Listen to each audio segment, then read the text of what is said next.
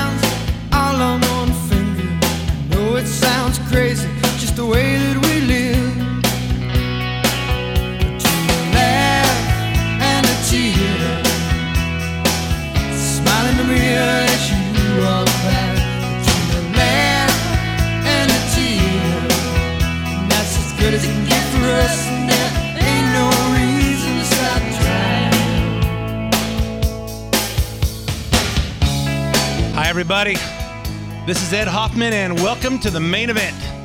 Open up with that clip from the movie uh, Vertical Limit. Kind of give you guys a little idea about what happens between Pakistan and India, what's going on over there.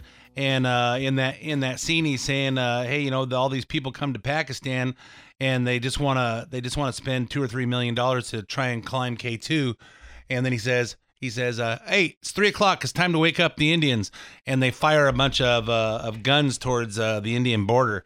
And uh, you know, it's and if you remember correctly, I don't know, it was um, nine years ago, some place in Pakistan called Islamabad, or was it Abbottabad, or one of those little Abad uh, towns uh, that our friends, the Pakistanis, we found out were uh, were harboring uh, some guy that uh, what was his name? Uh, Osama something. Osama bin Laden.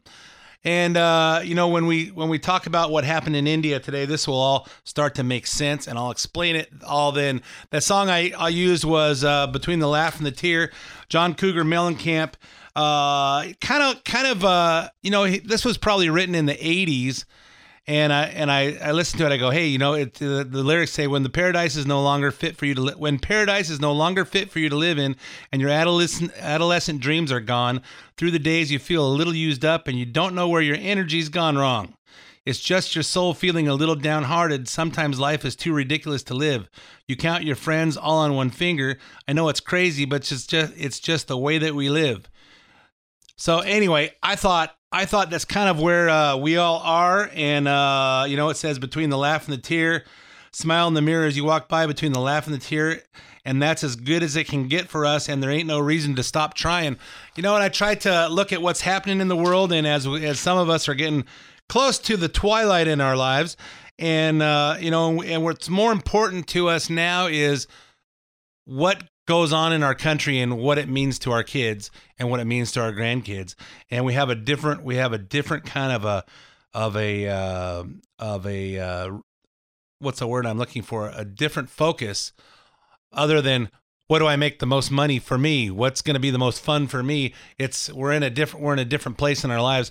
And some of the young kids today probably don't understand that some of the people that haven't haven't really done anything with their lives don't understand that. You know, they're going, ah, you know, uh, uh, I just wanna I just wanna smoke weed and leave me alone, and uh, don't bother me with these uh, laws and these rules. Or uh, hey, you know what? I'm I'm working. I'm working full time. I'm flipping hamburgers at McDonald's. I should be able to pay my bills. And they don't. And they just haven't got that same vision of where we were when we were young, of of where a lot of us were when we were young. And today today we're um, we're in our upper years and we're and we're saying, hey, what did I do with my life, and what was the product of my life? And some people don't have that to look back on. They go, oh, maybe it's time I grow up. I you know I just turned uh, I just turned 50 or I just turned 48 or I just turned 40. Maybe it's time to start thinking about uh, my future. It's kind of it's kind of sad for some people, but you know what? It's never too late to start. Never too late to start. So anyway, uh, I'm going to talk about everything that went on this week and try to make it seem uh, crystal clear as to uh, uh, what we really saw and what it really means for those of you who don't have time to watch the news and to uh, to think about it and ponder it and discuss it. Um, I saw it. I thought about it. I pondered it. I talked about about it with people, and this is going to be my version of clarity on the United States for this week. But first, before I go any further, let me introduce myself. For those of you who don't know me, my name's Ed Hoffman uh, with Summit Funding. If you're interested in getting involved in any of the fantastic opportunities that are real estate, and as you see the stock market dropping this past week, you know that it's going to bounce back at some point, but it's part of the coronavirus and it's part of the the Democrats are uh, are pushing a socialist into the presidential race. Um, there's probably a lot of reasons, but primarily I think it's the coronavirus and everybody's fear of of what it's going to turn into.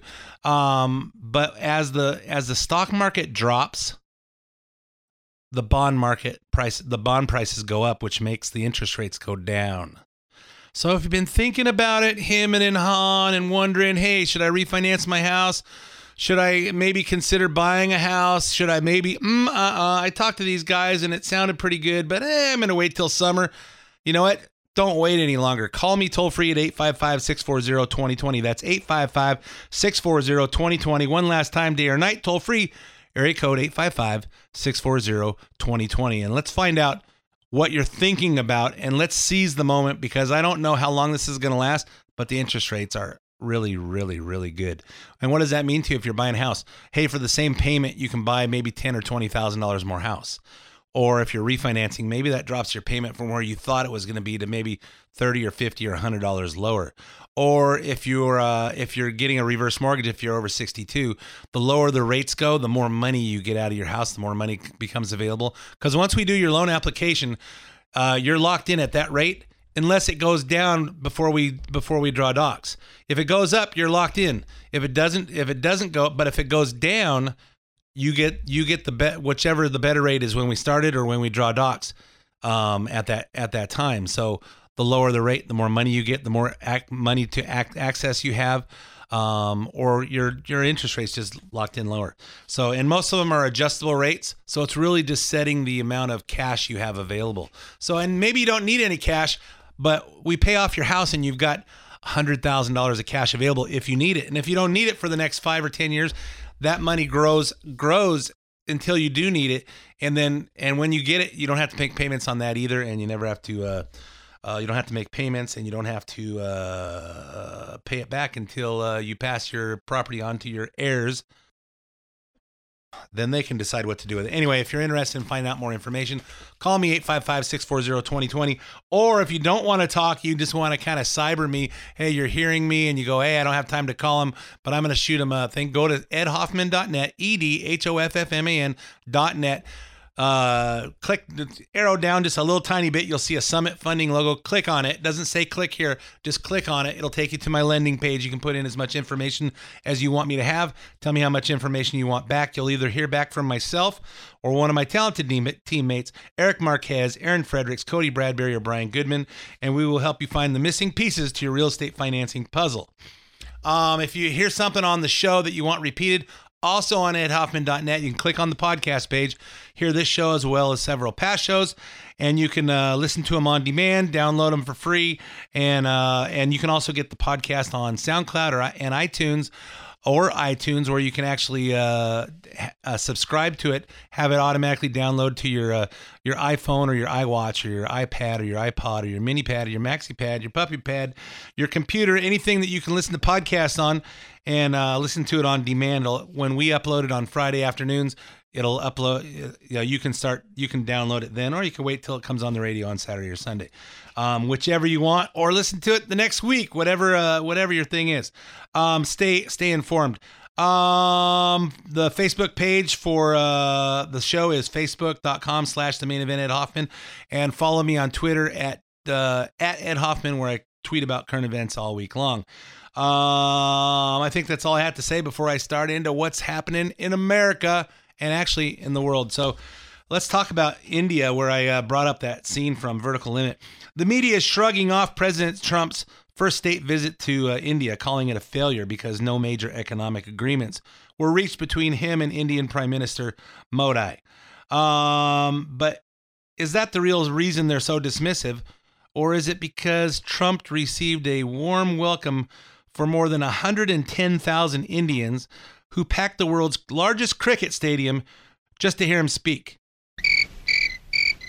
Oh, oh, wait, wait, wait. It's it's it's the other kind of cricket, not that. Let's play the It was the biggest crowd for a Trump event ever. A hundred thousand people at a cricket stadium in western India, applauding President Trump as he praised the U.S.-India relationship. I have come here to India in the spirit of fondness and goodwill to expand our cherished partnership of incredible power and potential. And I am optimistic that working together, the Prime Minister and I can reach a fantastic deal that's good and even great for both of our countries.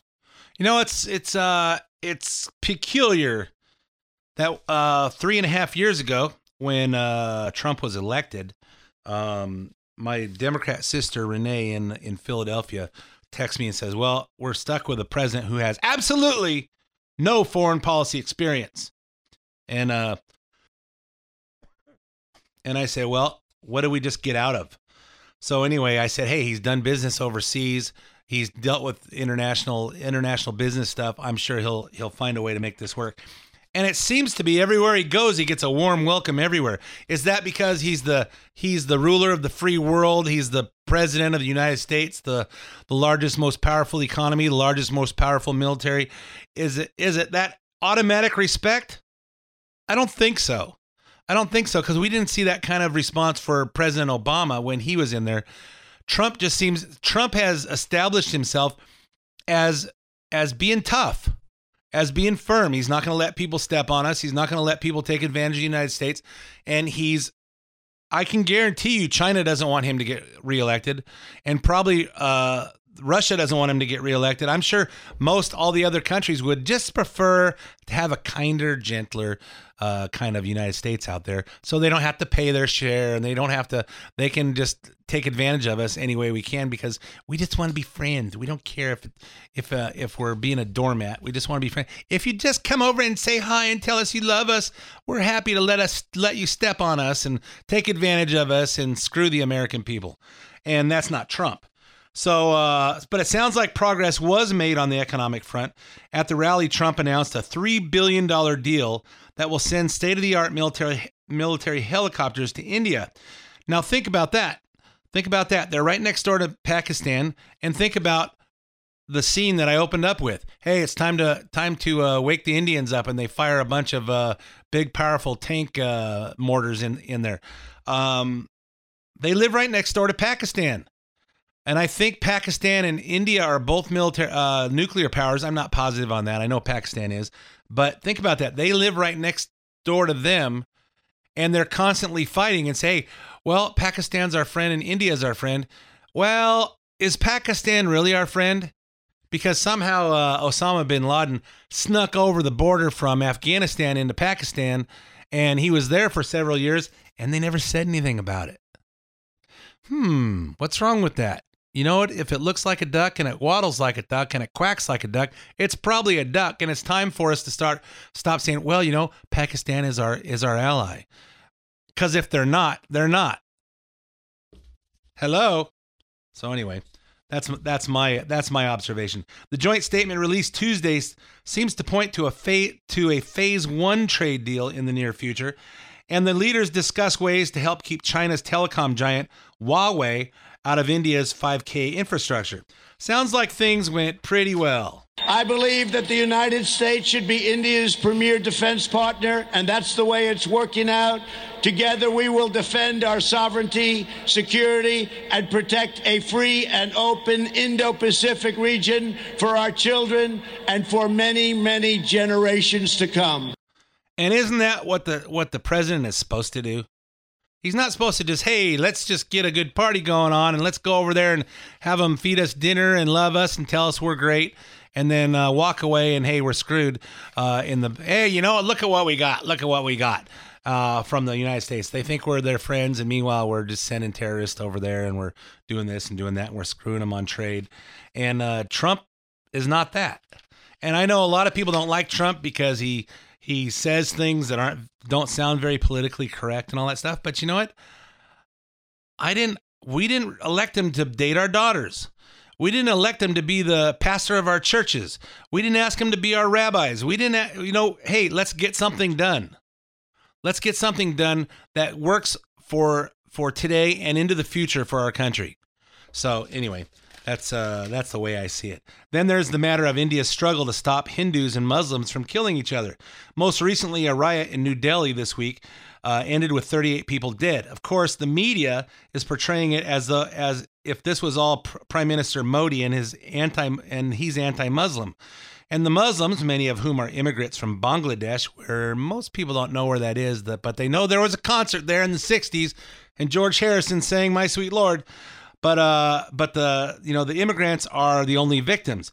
It's interesting to hear hundred thousand Indians cheering when Trump said this. The United States and India are also firmly united in our ironclad resolve to defend our citizens from the threat of radical Islamic terrorism.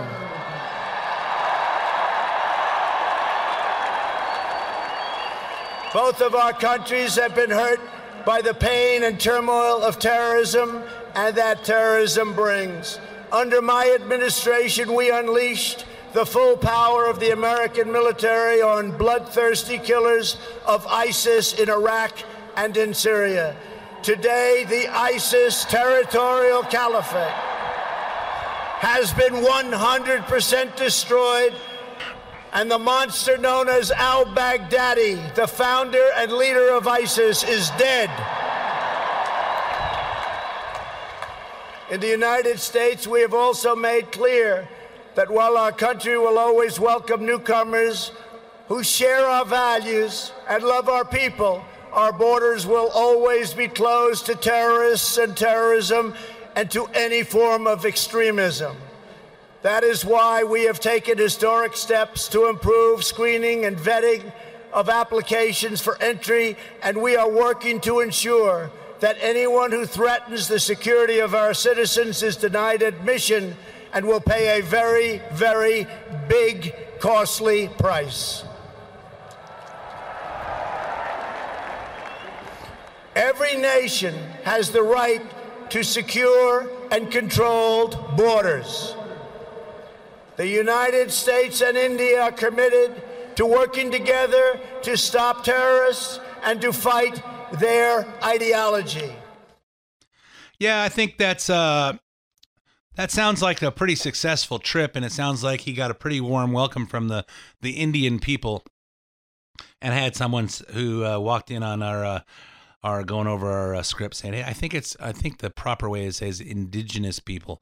And I said, "These are these are Indians dot, not Indians feathers. So um, these are uh, people in this in the country of India, not not Native Americans." So anyway, um, I think uh, I think it just angers the Democrats to see President Trump going over there and have and being so successful and being so uh, so uh, warmly welcomed in other countries because what else are they going to run on? The economy's good, uh, our military's good, the border wall's going up, the uh, our relations with other countries. Oh yeah, but we're putting so much money into the farmers to to subsidize some t- some trade war that uh, Trump got into. Hey, Trump is looking past the end of his nose and saying, "Hey, The and if you look at, at there's actually a video of him on the Oprah show in 1986 saying China's taking advantage of us and no one is no one is doing anything about it. 1986. 30 years later, he had to run to, for president so he could deal with it. And uh, this will be a one-time. Hey, at, at some point, it's all going to be good and everything's going to be on the even keel, and our kids and grandkids and great grandkids will have a much better economy and a much better country to live in as a result. So, anyway, let's talk about the other thing everyone's talking about the coronavirus, COVID 19.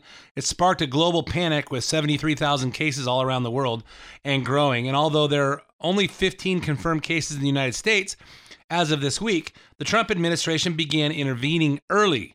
You'd never know it from listening to Democrats, of course. More, more on it in that in a minute, but just look at the timeline. January 31st, the administration's first response was to ban entry into to foreign nationals who visited China in the 14 days prior to their arrival in the United States. Uh, rest, restrictions also apply to American citizens who have been in China uh, Hubei, Hubei, H U B E I province, where uh, where uh, Wuhan is, uh, where the virus originated in the two weeks prior to their return to the United States. Upon their return, those citizens will be subject to mandatory Health and Human Services quarantine of up to 14 days. U.S. citizens returning uh, from the rest of the mainland China uh, in the 14 days prior prior now have to undergo health screenings at selected ports of entry and face up to 14 days of self monitored quarantine. Well, I don't know that I'm okay with that self monitoring thing. Um, not exactly what China does. China locked down everybody. Hey, you're not going to work. You're not coming out of your house till we get this thing under control. And they shut down basically business in in those cities. We're gonna do self monitoring, which means, hey, you know, you got to stay in your house and you got to monitor this, monitor that, and they're gonna go well, no one's going to know if I just run over to McDonald's for a couple of Big Macs. And of course, before you know, before you have the symptoms, you're probably carrying it. And uh, people just don't care. People don't care because, you know, it's different for them. It should be uh, quarantine for everybody else. Um, some of the news outlets uh, would give positive coverage when the government intervenes in a public health crisis, but not CNN. CNN headlines What's spreading faster than coronavirus in the United States? racist assaults, and ignorant attacks against Asians. Stupid. Uh, coronavirus task force, another example of Trump administration's lack of diversity. Idiotic. Uh, a new virus stirs up ancient, ancient hatred. Unbelievable. Meanwhile, Trump administration requesting 2.5 billion from Congress to address coronavirus, but that's not enough for the Democrats. Of course not. The Trump administration has been caught flat-footed. The administration has no plan to deal with the coronavirus, no plan, and seemingly no urgency to develop one. Well, to which Trump, while still in India, responded I see that uh, Chuck Schumer criticized that he thought it should be more. And if I gave more, he'd say it should be less. It's automatic, you know, with these characters. Yeah, well, when uh, uh, you know what else? What else would they say? No matter what he does, he's going to cure cancer singly by himself, and they're going to criticize him for it. Oh, look at all the great cancer jobs that he just got rid of. When the president arrived back at the White House, he held a press conference in the briefing room. One of the first questions he took was in regard to the travel ban. Now that more cases are being found in the U.S., uh, would he lift it? Uh, I'd say no. At what point would you be considering uh, loosening the travel restrictions regarding China? When we're uh, at a point where we don't have a problem. You know, we're not going to loosen the travel restrictions. That's what saved us. Had I not made a decision very early on not to take people from a certain area, we wouldn't be talking this way. We'd be talking about many more people would have been infected. I was criticized by the Democrats. They called me a racist because I made that decision, if you can believe that one. Yeah, I think job number one of the President of the United States is to protect the American people and you know what? If you're a Chinese American and you go back to visit your family, you have to understand what's going on. You have to be uh, you have to be tolerant of this because you understand what's going on and it's for our country. All week, the media has tried to create the illusion of disagreement between Trump and the Centers for Dis- Disease Control. Kind of hard to do while representatives from the CDC working with the White House on coronavirus were standing right behind him, but one reporter still tried. Have you seen evidence that the CDC is trying to hurt you? That No, I don't think the CDC is at all. No, they've been they've been working really well together. They really are. They're professional. I think they're beyond that. They want this to go away. They want to do it with as little disruption, and and they don't want to lose life. I see the way they're working. They're this gentleman, these people behind me, and others that are in the other room. Uh, they're incredible people. No, I don't see that at all. Hey, I'm all out of time for this uh, half of the main event. Stay tuned for five minutes traffic, weather, commercials, and sports, and I'll be right back with more of what's going on. Don't go away.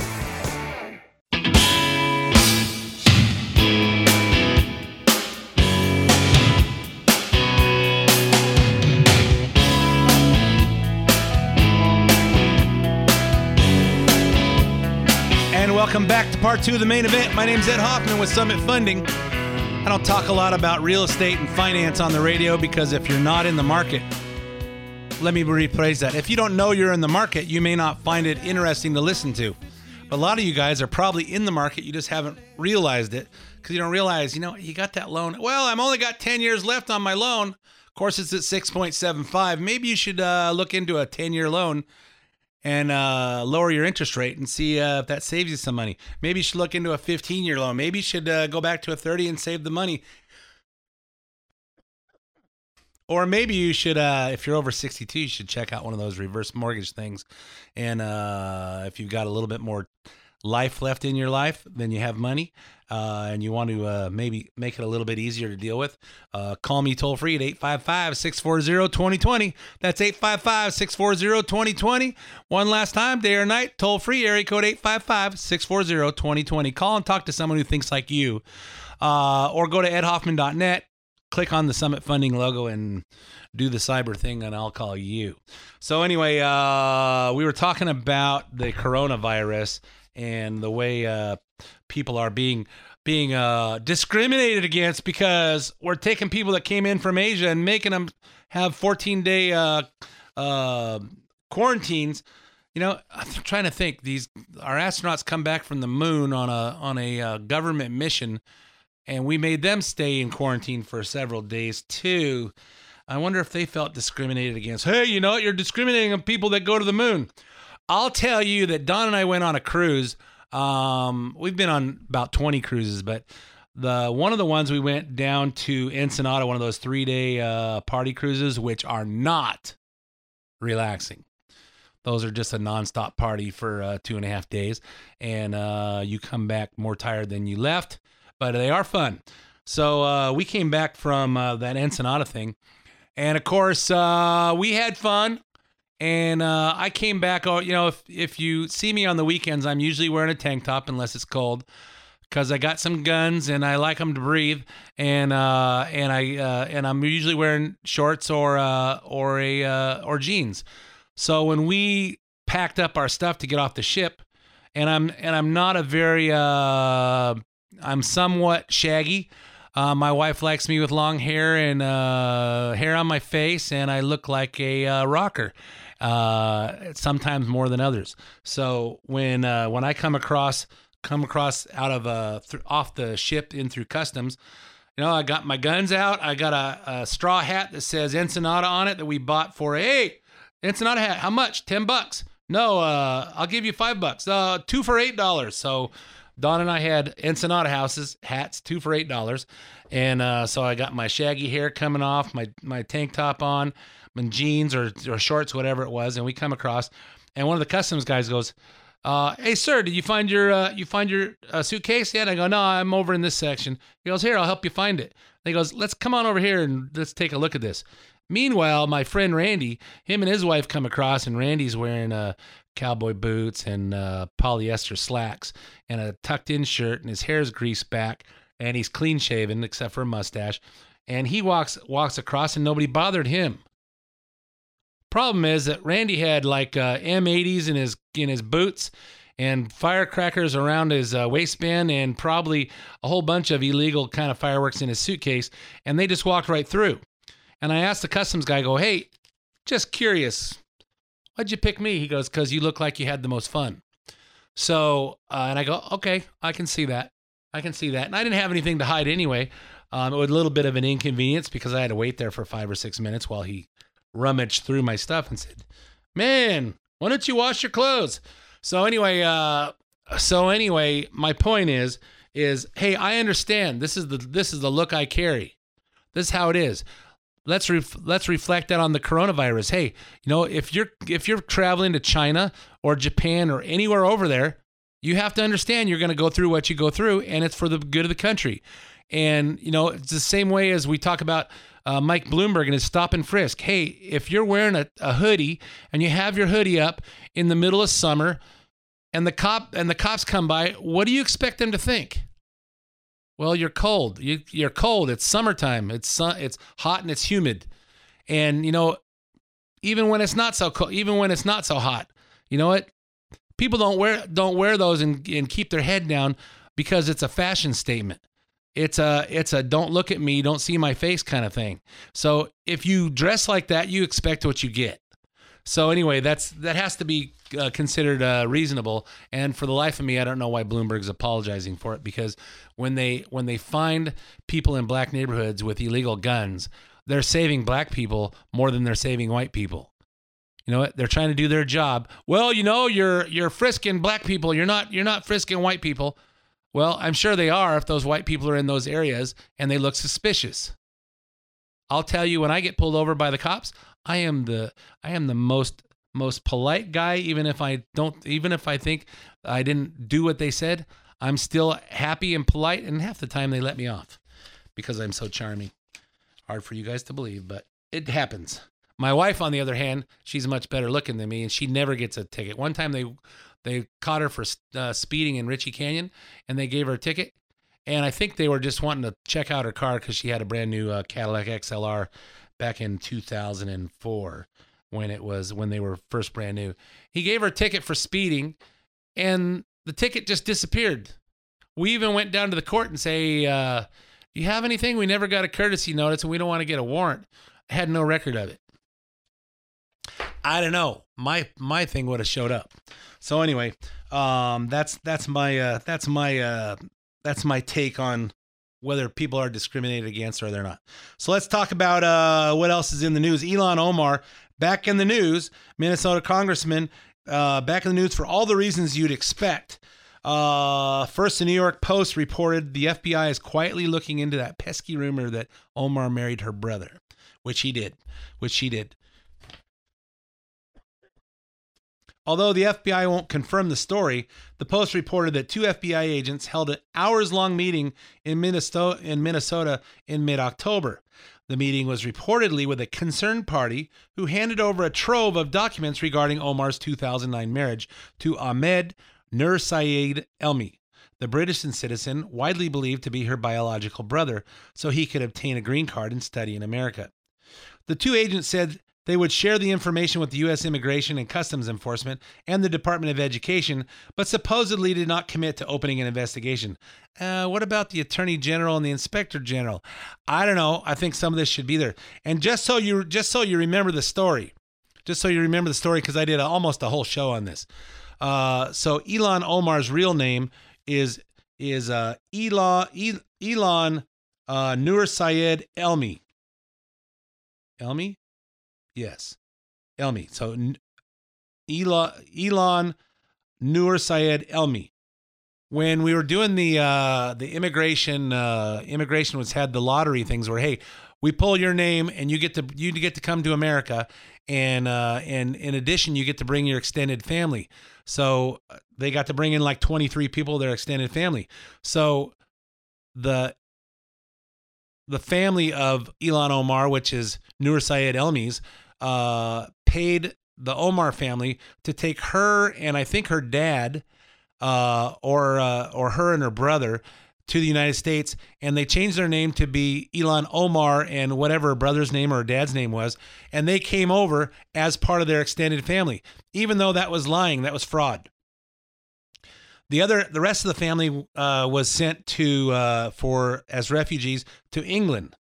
So in order to get her brother Ahmed to uh, to United States, um, and so he could stay here and, and study, she married him because now she's an American citizen. So she marries him. That gives him a, a ticket in and it gets him uh, towards his citizenship. So, which to me is fraud. She's sitting in Congress. Why aren't we doing something about that? Because it's a fact. It's not. It's not. It's not a rumor. Okay. So if Omar did marry her brother, she could be found guilty of committing marriage fraud, a felony offense punishable with five years in prison and two hundred fifty thousand, fifty thousand dollar, two hundred fifty thousand dollar fine. But wait, there's more. Then there's the UK Daily interview with a Minnesota man named. Give me a give me a shot. I'm gonna take it. This Abdehakim Osman. Abdehakim Osman. He blogs about Somali community in Min- Minneapolis, which for those of you don't know, uh, back in the uh, back in the Obama days, they thought it was a good idea to take a whole slew of Somali refugees and move them all to the same place so they'd all be together.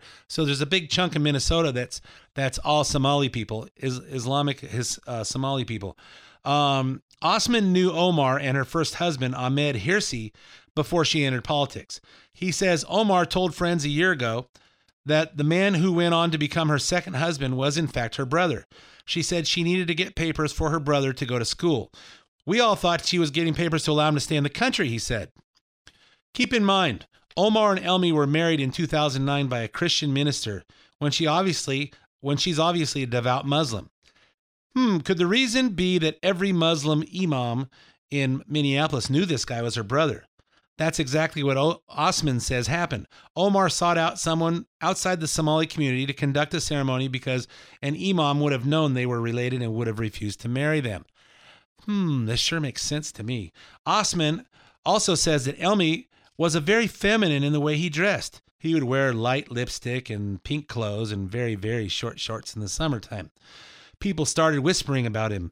Hirsi and Ilhan uh, both told me it was Ilhan's younger brother. He had been living in London, but he was mixing with bad influences, and the family did not like, so they sent him to Minneapolis as rehab. Also, according to Osman, when Hirsi and Ilhan got married, a lot of people were invited. It was a big Islamic wedding, uh, uniting two large clans in the community. When she married Elmi, no one knew even knew about it.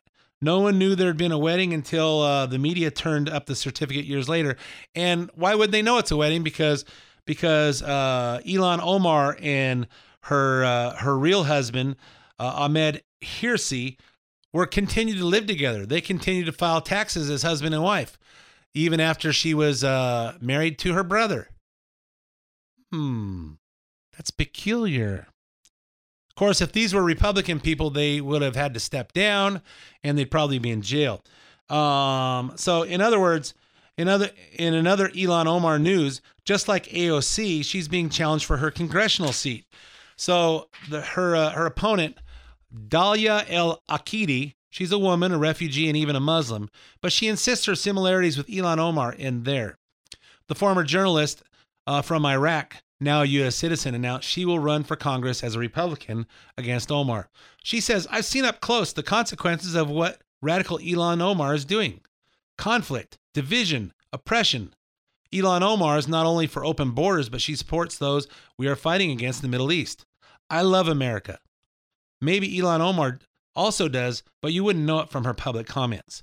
Her constant anti Semitism, that means anti Jews, and hateful, which is a which is a common Islamic thing, uh, and hateful rhetoric are toxic and serve only to gain attention for herself and position herself as a celebrity, which I think is what she wants.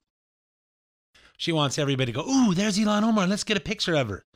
Her and AOC. She's kind of mad that AOC gets more attention than she does. So she's, and AOC is from Puerto Rico. You know, uh, I'm I'm from a more uh, I'm from a more uh, controversial place. I need to be in the news more. More proof that this lady deserves to replace Omar in Congress was on Twitter this week. First, Ilhan Omar, also known as Ilhan Nur Sayed Elmi, uh, she tweeted, I am hijabi, Muslim, black, foreign born, refugee, Somali. In response, Dalia Al, Al Aqidi, her opponent, tweeted, I am an American. That's why I'm running for Congress. So, hey, I, uh, I applaud uh, Dalia El Aqidi. I'm not a fan of uh, of uh, people from uh, Islamic countries, but you know what? If uh, if that whole area is is uh, Muslims, then we're obviously going to get someone like that. Let's at least get someone who appreciates being here, that appreciates our culture, that appreciates the country that she came to as opposed to the country she came from. And those are the kind of people that should be in Congress representing that district. Uh, so anyway, let's uh, let's go on to uh, let's go on to the South Carolina debate. If you can call it a debate, Democrats set another dumpster fire this week uh, in South Carolina, where the final debate before Super Tuesday took place in Charleston. The first half of the two-hour debate debacle featured a lot of this. Bernie, I was talking about I I was talking. Have you called on me before? We would like. Senator Sanders. Senator, if you get nominated, we'll be relitigating this all year. And a little bit of this. Do what I asked. Senator, look, first of all, Bernie, let me go. Let me go. I think, I think we were talking about math, and it doesn't take two hours to do the math. Because let's talk about what it adds up to. we math. And then a little of this. Question, new topic, for new this whole topic, campaign. Senator I don't know where you got the impression. If you could honor the rules of the debate, you Senator Sanders, you're was allowed called a quick forward response, and and then we would like to allow We the only need Senator to- Sanders. Moderator, Senator guys. Sanders? Senator Sanders? Moderator, is my turn? He'd ask respectfully if you would all please try to keep to the time. idea. Yep, a real dumpster fire. A dumpster fire, which is what we call uh, the other word for excrement show, which uh, sounds better when you don't say excrement.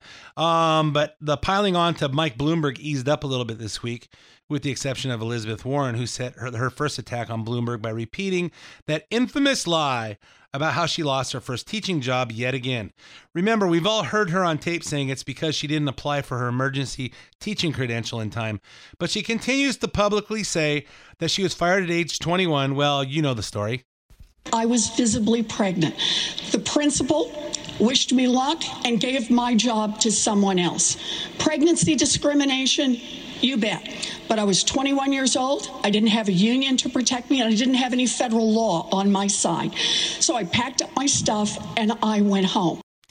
Oh, poor baby.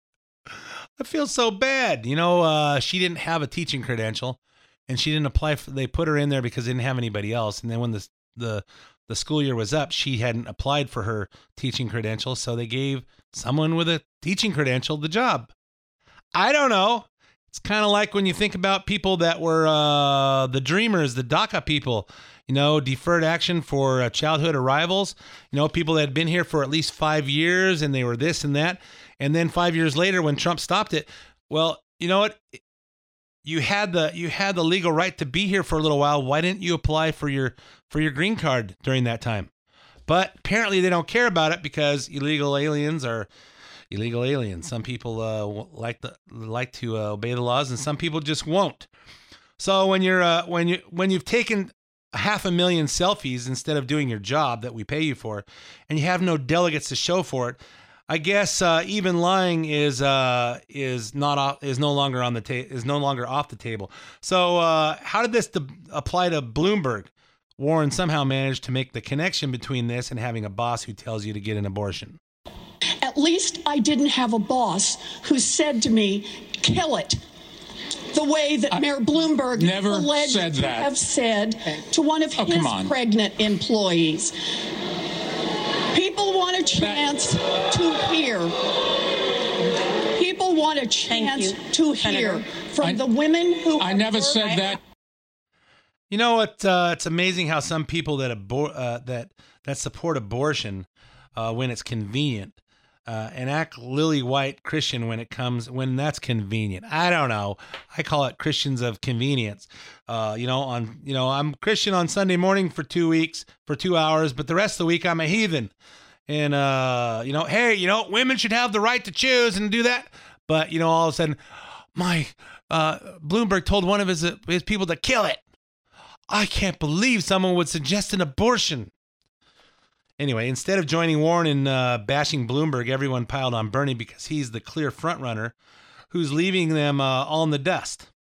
Imagine spending the better part of 2020 with Bernie Sanders versus Donald Trump. I want to have someone in charge of this ticket who wants to put forward $60 trillion in spending, three times the American economy. I don't think we do. You talk about what we're talking about with Bernie. Bernie, in fact, hasn't passed much of anything. I dug in, I did the work, and then Bernie's team trashed me for it. Bernie, This has- Bernie, Bernie, Bernie, Bernie Sanders. I'm hearing my name mentioned a little bit tonight. I, I wonder why. Yeah, it's uh, it's amazing. It's amazing, and keep in keep in uh, perspective here. Saturday, tomorrow, if you listen to my podcast uh, on uh, Friday nights, if you listen on Saturday, it's today. They're uh, they're having a caucus in. Well, it's not a caucus; it's a it's a primary. So people are voting in South Carolina. Three days later, on Tuesday, is Super Tuesday, where we all get to vote. And realize Super Tuesday represents forty percent of everybody in the country. So this is the last chance they have to make an impression before Alabama, Arkansas, California, Colorado, Maine, Massachusetts, Minnesota, North Carolina, Oklahoma, Tennessee, Texas, Utah, Vermont, and Virginia, as well as uh, American Samoa and some other uh, regions that are uh, they get to vote in the primaries but not in the general election, are all going to the polls a week from uh, this coming Tuesday. Okay. If that's one, if you're in California, make sure you vote make sure you vote. Make sure you vote. And we'll talk about that at the end here. Um so uh so everybody's everybody's going after bernie because if bernie sweeps super tuesday in south carolina you can see where our country's going. Well well we'll see what where the election's going because trump will just be reelected. So fresh off of his 60 minutes comments um uh, praising Fidel Castro, Bernie has had ample ample opportunities this week to walk those back, but instead he doubled down first at a town hall on Monday and then on a de- uh, on the debate stage on Tuesday. What I said is what Barack Obama said in terms of Cuba. That Cuba made progress on education. Yes, I think. Really? Really? Yes, Literacy because there's no programs are bad those- when dictatorships, whether it is the Chinese or the Cubans, do something good. You acknowledge that. Hi, Mr. But you don't have to trade love letters with them. Yeah, but you don't turn our whole uh, society into that because they did one thing. Hey, look, he was really nice. He got bought his wife a gift for Valentine's Day. He must be a nice guy. He beats his wife and uh, kicks his kids and and uh, you know keeps the dog out in the freezing cold the rest of the time. But look what he did. He brought his wife flowers on Valentine's Day. Here's Bernie Sanders again. When Fidel Castro first came to power, he initiated a major literacy program. I think te- teaching people to read and write is a good thing. I have been extremely consistent and critical of all authoritarian regimes all over the world. Castro. He uh, destroyed freedoms in that country. He played, picked winners and losers and killed them and put them in prison forever. You don't give him a pat on the back for anything. You don't give, it's not a question. Truth is truth. All right? Yeah, and no Democratic debate is free from the topic of race, but the candidates went into overdrive on it in South Carolina. Their comments ranged from pandering to pathetic as they tried to one up each other for the racial justice warrior of the night. We're in South Carolina. It's the first primary with a significant black voting population. I've, I've earned the vote. I've worked like the devil to earn the vote of the African American community. You've certainly had your issues with the black community as well. Do you think the New York City's implementation of stop and frisk was racist? Yes, in effect, it was. We let it get out of control. And uh, when I realized that, I cut it back by 95%. I've been coming here for years and years, creating jobs here. And I've apologized and asked for forgiveness. The people know me. My entire career has been wrapped up in dealing with civil rights and civil liberties. I've met with black leaders to try to get an understanding of how I can better position myself and what I should have done and what I should do next time. Too little. And I'm, I'm not here to score points. I come at this with a great deal of humility because we have had a lot of issues, especially when it comes to racial justice and policing in my own community. We've improved the school system for black and brown uh, uh, uh, students in New York City. I intend to win South Carolina, and I will win the African American vote here in South Carolina. And I come to this with some humility because I'm conscious of the fact that there's seven white people on this stage talking about racial justice. None of us, none of us have the experience, the lived experience. I'm looking forward to making sure there's a black woman on the Supreme Court to make sure we in fact get every representation. Not a joke. Not a joke. Again, this is all pandering. Hey, Tuesday is, is voting day. If you're Republican and you say, we don't have to worry about it. Trump's the only guy that has a chance. Get out there and vote for the propositions. Proposition 13, vote no. Keep our property taxes down. Vote for Trump. If you're in San Bernardino, Rialto, North Fontana, uh, Loma Linda, Agnes Gibboney should be our new uh, congressperson there. Aja Smith if you're in Riverside, Moreno Valley, Perris. Uh, and uh, don't forget Ali Mazzari uh, for the 30, uh, 61st District uh, of the Assembly. And uh, you guys have a great weekend. My name's Ed Hoffman. Thanks for listening to the main event. I'll be back again with you next week. The opinions expressed do not necessarily reflect the opinions of Summit Incorporated. Ed Hoffman, NMLS ID number 9921, DRE ID number 1012658, Arizona MLO license number 0926439, Branch NMLS ID number 1841782, Summit Funding Incorporated NMLS ID number 3199, Arizona license number 0925837, Equal Housing Opportunity.